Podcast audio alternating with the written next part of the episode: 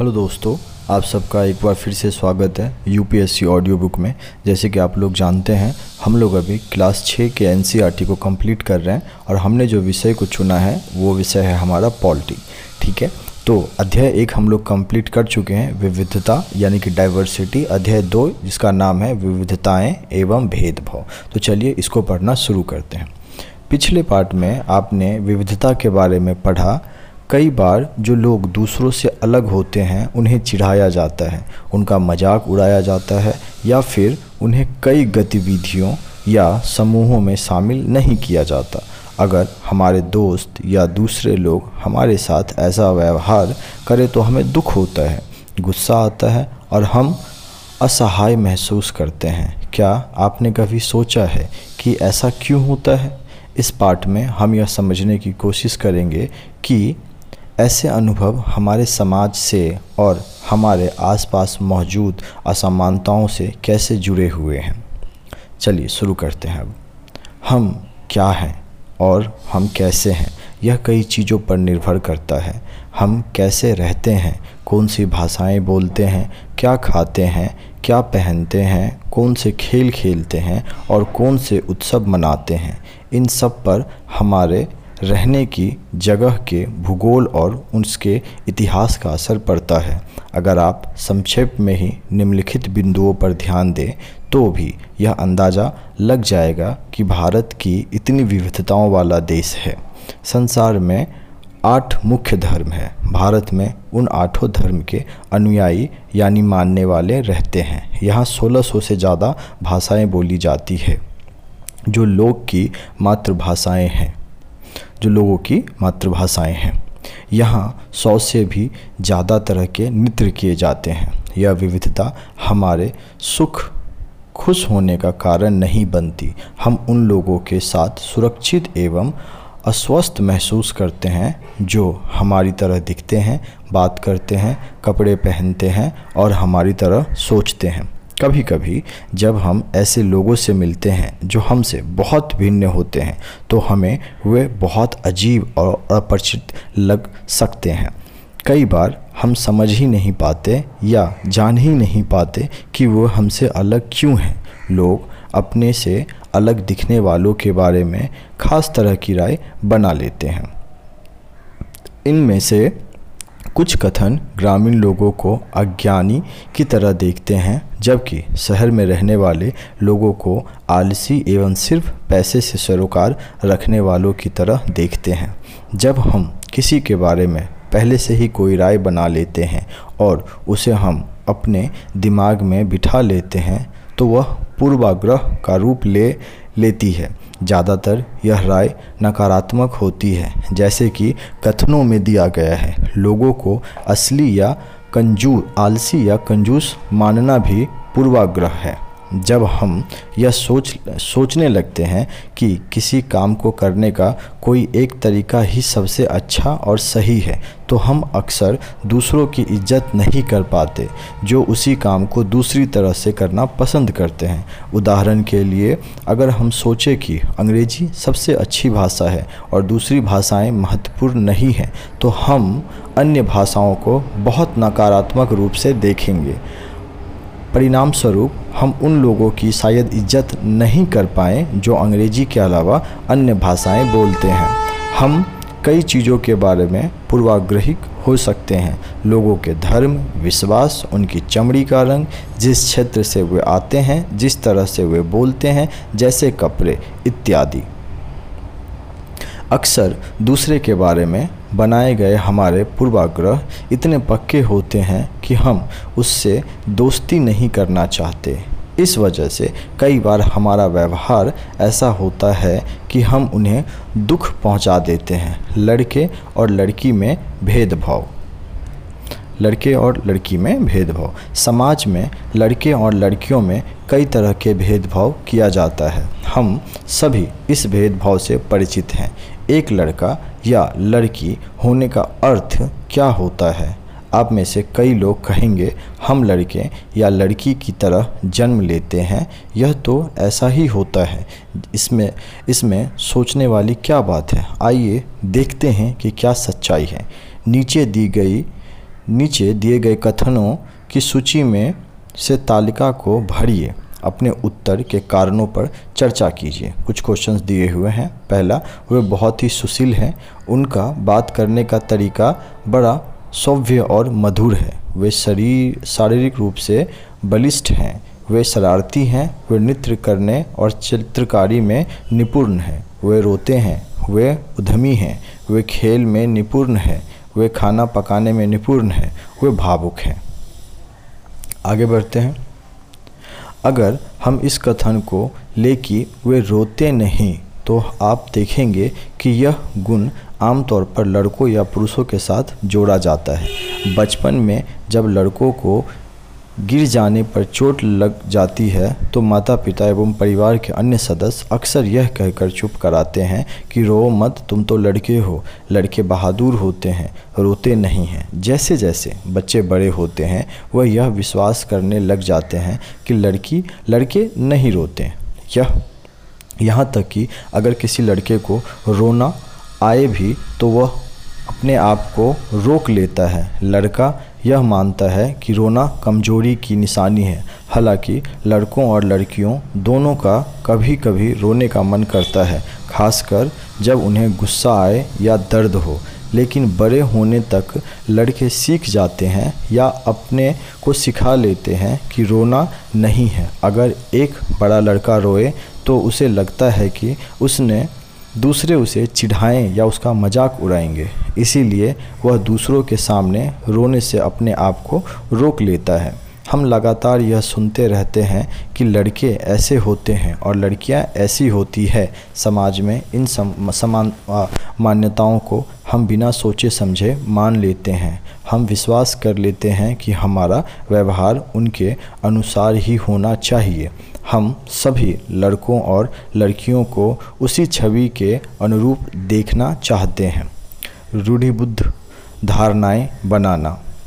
हम, जब हम सभी लोग को एक ही छवि में बाँध देते हैं या उनके बारे में पक्की धारणाएँ बना लेते हैं तो उसे रूढ़ि बुद्ध धारणा कहते हैं। कई बार हम किसी खास देश, धर्म, लिंग के होने के कारण किसी को कंजूस, अपराधी या बेवकूफ़ ठहराते हैं। ऐसा दरअसल उनके बारे में मन में से एक पक्की धारणा बना लेते हैं। कारण होता है हर देश, धर्म आदि में हमें कंजूस, अपराधी, बेवकूफ़ लोग मिल ही जाते हैं। सिर्फ़ इसीलिए कि कुछ लोग उस समूह में वैसे हैं, पूरे समूह के बारे में ऐसी राय बनाना वाजिब नहीं है। इस प्रकार की धारणाएँ हमें प्रत्येक इंसान को एक अनोखे और अलग व्यक्ति की तरफ़ देखने से रोक देती है। हम नहीं देख पाते कि उस व्यक्ति के अपने कुछ खास गुण और क्षमताएँ हैं जो दूसरों से अलग है। रूढ़िबुद्ध धारणाएँ बड़ी संख्या में लोगों को एक ही प्रकार के खांचे में जड़ देते हैं। जैसे माना जाता था कि हवाई जहाज़ उड़ाने पर उड़ने का काम लड़कियाँ नहीं कर सकती। इन धाराओं इन धाराओं का असर हम सब पर पड़ता है। कई बार ये धाराएँ हमें ऐसे काम करने से रोकती है, जिसको करने की काबिलियत शायद हम में हो। असमानताएँ एवं भेदभाव।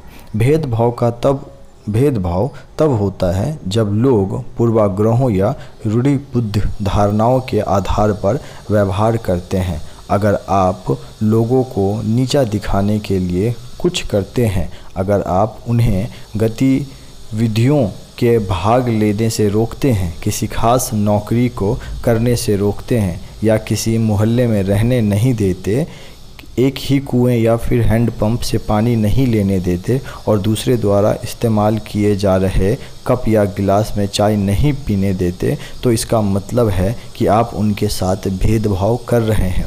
भेदभाव कई कारणों से हो सकता है। यदि आप करें कि पिछले पाठ में समीर एक और समीर दो एक दूसरे से बहुत भिन्न थे। उदाहरण के लिए उनका धर्म अलग था, यह विविधता का एक पहलू है, पर जब भेदभाव का कारण भी बन सकता है, ऐसा तब होता है जब लोग अपने से भिन्न प्रथाओं और रिवाजों को निम्न कोटि का मानते हैं। दोनों समीर में एक और अंतर उनकी आर्थिक पृष्ठभूमि का था। समीर दो, गरीब विविधताओं का पहलू नहीं है। गरीबी विविधताओं का पहलू नहीं है। यह तो असमानता है। बहुत लोगों के पास खाने, कपड़े और घर की मामूली ज़रूरतों को पूरा करने के लिए साधन और पैसे नहीं होते। हैं। इन कारण दफ्तरों, अस्पताल, स्कूलों आदि में उनके साथ भेदभाव किया जाता है। कुछ लोगों को विविधता और असमानता पर आधारित दोनों ही तरह के भेदभाव का सामना करना पड़ता है। एक तो इस कारण कि वे उस समुदाय के सदस्य हैं जिनकी सांस्कृतिक को मूल्यवान नहीं माना जाता। ऊपर से यदि वे गरीब हैं और उनके पास अपनी ज़रूरतों को पूरा करने के साधन नहीं हैं तो इस आधार पर भी भेदभाव किया जाता है। ऐसे दोहरे भेदभाव का सामना कई जनजातियाँ, लोगों, धार्मिक समूह और ख़ास क्षेत्र के लोगों को करना पड़ता है। भेदभाव का समान करने पर। अपनी आजीविका चलाने के लिए लोग अलग अलग तरह के काम करते हैं, जैसे पढ़ाना, बर्तन बनाना, मछली पकड़ना, बढ़ईगिरी, खेती एवं बुनाई इत्यादि। लेकिन कुछ कामों को दूसरे के मुकाबले अधिक महत्वपूर्ण माना जाता है। सफ़ाई करना, कपड़े धोना, बाल काटना, कचरा उठाना जैसे कामों को समाज में कम महत्व का माना जाता है। इसीलिए जो लोग इन कामों को करते हैं, उनको गंदे और अपवित्र माना जाता है। यह जाति व्यवस्था का एक बड़ा ही महत्वपूर्ण पहलू है।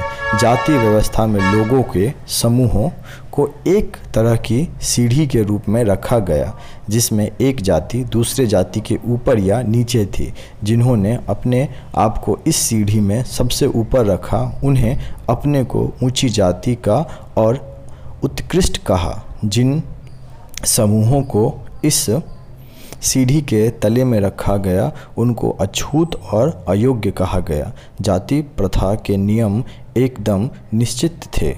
उन अछूतों को दिए गए काम के अलावा और कोई काम करने की इजाज़त नहीं थी। उदाहरण के लिए, कुछ समूह को सिर्फ़ कचरा उठाने और मरे हुए जानवरों को गाँव से हटाने की इजाज़त थी।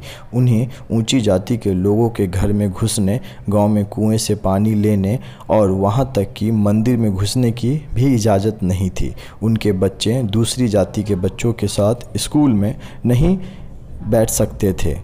इस तरह ऊँची जाति के लोग को जो अधिकार हासिल था उससे उन्हें तथाचित अछूतों को वंचित रखा। अगले पृष्ठ पर हम यह देखेंगे कि कैसे भारत के एक मशहूर हस्ती को भेदभाव का सामना करना पड़ा था। यह भाग हमें यह समझाने में मदद करेगा कि कैसे जाति के तहत बहुत बड़ी संख्या में लोग भेदभाव के शिकार हुए हैं। भारत में एक महान नेता, डॉक्टर भीमराव अंबेडकर ने जाति व्यवस्था पर आधारित भेदभाव के अपने अनुभवों के बारे में लिखा है। यह अनुभव उनको 1901 में हुआ था, जब वे केवल 9 साल के थे। वे महाराष्ट्र महाराष्ट्र के कोरगांव में अपने भाइयों के साथ पिता से मिलने गए थे। इससे पहले कि हम आगे बढ़ें, हम डॉक्टर भीमराव अंबेडकर की कहानी को पढ़ लेते हैं। तो डॉक्टर भीमराव अंबेडकर अठारह सौ इक्यानवे से लेकर उन्नीस सौ छप्पन को भारतीय संविधान के पिता एवं दलित के सबसे बड़े नेता के रूप में जाना जाता है। डॉक्टर अंबेडकर ने दलित समुदाय के अधिकारों के लिए लड़ाई लड़ी थी। उनका महार, उनका महार जाति में जन्म हुआ था, जो अछूत मानी जाती थी। महार लोग गरीब होते थे, उनके पास ज़मीन नहीं थी। वे अपने बच्चों को वही काम करना पड़ता था। वे खुद करते थे, जहाँ वो खुद करते थे। उन्हें गाँव के बाहर रहना पड़ता था और गाँव के अंदर आने की इजाज़त नहीं थी। अंबेडकर अपनी जाति के पहले व्यक्ति थे, जिसने अपनी कॉलेज की पढ़ाई पूरी की और वकील बनने के लिए इंग्लैंड गए। उन्होंने दलितों को अपने बच्चों को स्कूल, कॉलेज भेजने के लिए प्रोत्साहित किया। दलितों से अलग अलग तरह की सरकारी नौकरी करने को कहा, ताकि वे जाति व्यवस्था से बाहर निकल पाएँ। दलित के मंदिर में प्रवेश के लिए जो कई प्रयास किए जा रहे थे, उनका अंबेडकर ने नेतृत्व किया। उन्होंने ऐसे धर्म की तलाश थी जो सबको समान निगाह से देखे। जीवन में आगे चलकर उन्हें धर्म परिवर्तन करके बौद्ध धर्म को अपनाया। उनका मानना था कि दलितों को जाति प्रथा के खिलाफ आवश्यक लड़ाई लड़नी चाहिए और ऐसा समाज बनाने की तरफ़ काम करना चाहिए जिसमें उसकी सबकी इज़्ज़त हो, न कि कुछ ही लोगों की। आगे बढ़ते हैं अब मेन अध्याय पे। बड़ी देर हमने इंतज़ार किया, पर कोई नहीं आया। एक घंटा बीत गया तो स्टेशन मास्टर पूछने पूछने आ गए। उन्होंने हम, हमसे हमारे टिकट मांगे तो हमने दिखा दिए। उन्होंने पूछा कि हम वहाँ क्यों रुके हुए थे? हमने बताया कि हमें कोरेगांव जाना था और हम पिताजी या उनके नौकर के आने का इंतज़ार कर रहे थे, लेकिन दोनों में से कोई भी नहीं पहुँच पाया था और हमें पता नहीं था कि कोरेगांव कैसे पहुँचते हैं। हमने बहुत अच्छे कपड़े पहन रखे थे। हमारे कपड़े और बोली से कोई भी यह अंदाज़ा नहीं लगा सकता था कि हम अछूतों के बच्चे थे। निश्चय ही स्टेशन मास्टर को यह लगा कि हम ब्राह्मण बच्चे हैं। वे हमारे मुश्किल को देखकर बड़े परेशान हुए। जैसे कि हिंदुओं में होता है, स्टेशन मास्टर ने हमसे पूछा कि हम कौन हैं? बिना एक पल ही सोचे मेरे मुँह से निकल गया कि हम महार है। बम्बई प्रांत में महार समुदाय को अछूत माना जाता था। उनको एकदम से धक्का लगा। वे भौचंके रह गए। उनके चेहरे पर अचानक परिवर्तन हुआ। हमने देख देख लिया कि एक अजीब सी घृणा की भाव उन पर हावी हो गई थी। उन्होंने जैसे ही मेरा जवाब सुना, वे अपने कमरे में वापस चले गए और हम वहीं के वहीं खड़े रह गए। पंद्रह बीस मिनट बाद बीत गए। सूरज बिल्कुल छिप सा गया था। पिताजी आए नहीं थे और न ही उनका नौकर और अब स्टेशन मास्टर भी हमें छोड़कर चले गए थे। हम काफ़ी घबराए हुए थे। यात्रा के शुरू में जो खुशी और उत्साह की भावना थी, उसकी जगह पर अत्यधिक उदासी ने ले ली थी। आधे घंटे के बाद स्टेशन मास्टर लौटकर आए तो पूछा कि, हम क्या करने की सोच रहे हैं? हमने कहा कि, अगर हमारे किराए पर एक बैलगाड़ी मिल जाती तो हम कोरेगांव जा सकते थे। अगर कोरेगांव ज़्यादा दूर नहीं हो तो हम फ़ौरन निकलना चाहते थे। वहाँ किराए पर कई बैलगाड़ियाँ चल रही थी, लेकिन मैंने स्टेशन मास्टर को जो जवाब दिया कि, हम महार हैं उसको, उसका पता सबको चल गया था। कोई भी गाड़ी वाला अछूत वर्ग की सवारी को ले जाकर अपने आप को गंदा और नीचा नहीं बनाना चाहता था। हम दो गुना किराया देने को तैयार थे, पर हमें एहसास हुआ कि बात पैसे से नहीं बन सकती। स्टेशन मास्टर जो हमारे लिए गाड़ी वालों से मोल तोल कर रहे थे, चुपचाप खड़े हो गए। समझ नहीं आ रहा था कि क्या करें। कल्पना करके देखिए कि यह कितना मुश्किल होगा। अगर लोग को एक जगह से दूसरे जगह जाने ना दिया जाए, यह कितना अपमानजनक और दुखदायी होगा। अगर लोग आपसे दूर दूर रहे, आपको छूने से मना करें और आपको पानी न पीने दें, यह छोटी सी घटना दिखाती है कि कैसे गाड़ी में, गाड़ी से एक से दूसरे जगह जाने की समाधान साधारण काम की सुविधाएँ भी इन बच्चों के पास नहीं थी, जबकि वे पैसा दे सकते थे। स्टेशन के सभी गाड़ियों ने बच्चों को ले जाने से मना कर दिया। उन्होंने बच्चों के साथ भेदभाव भरा व्यवहार किया। इस कहानी से यह बिल्कुल साफ़ है कि जाति पर आधारित भेदभाव न केवल दलितों और कई गति गतिविधियों से वंचित रखता है, बल्कि वह उन्हें आदर और सम्मान भी नहीं मिलने देता, जो दूसरे को मिलता है। समानता के लिए संघर्ष। समानता के लिए संघर्ष। ब्रिटिश शासन से आज़ादी पाने के लिए जो संघर्ष किया गया था, उसमें समानता के लिए, व्यवहार के लिए किया गया संघर्ष भी शामिल था। दलितों, औरतों, जनजातियों, लोगों और किसानों ने अपने जीवन में जिस गैर बराबरी का अनुभव किया उसके खिलाफ उन्होंने लड़ाई लड़ी। जैसा कि पहले भी बात हुई, बहुत सारे दलितों ने संगठित होकर मंदिर में प्रवेश पाने के लिए संघर्ष किया।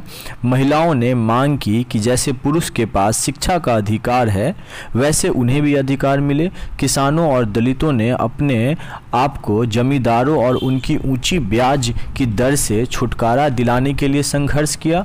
उन्नीस सौ सैंतालीस में भारत जब आज़ाद हुआ और एक राष्ट्र बना तो हमारे नेताओं ने समाज में व्याप्त कई तरह की असमानताओं का विचार किया। संविधान को लिखने वाले लोग भी इस बात से अवगत थे कि हमारे समाज में कैसे भेदभाव किया जाता है और लोगों के लिए खिलाफ किस तरह का संघर्ष किया है? कई नेता इन लड़ाइयों के लिए, लड़ाइयों के हिस्सा थे, जैसे डॉक्टर अंबेडकर इसीलिए नेताओं ने संविधान में ऐसी दृष्टि और लक्ष्य रखा, जिससे भारत में सभी लोगों को बराबर माना जाए। समानता को एक अहम मूल्य की तरह माना गया और माना गया है, जो हम सभी को एक भारतीय के रूप में जोड़ती हैं।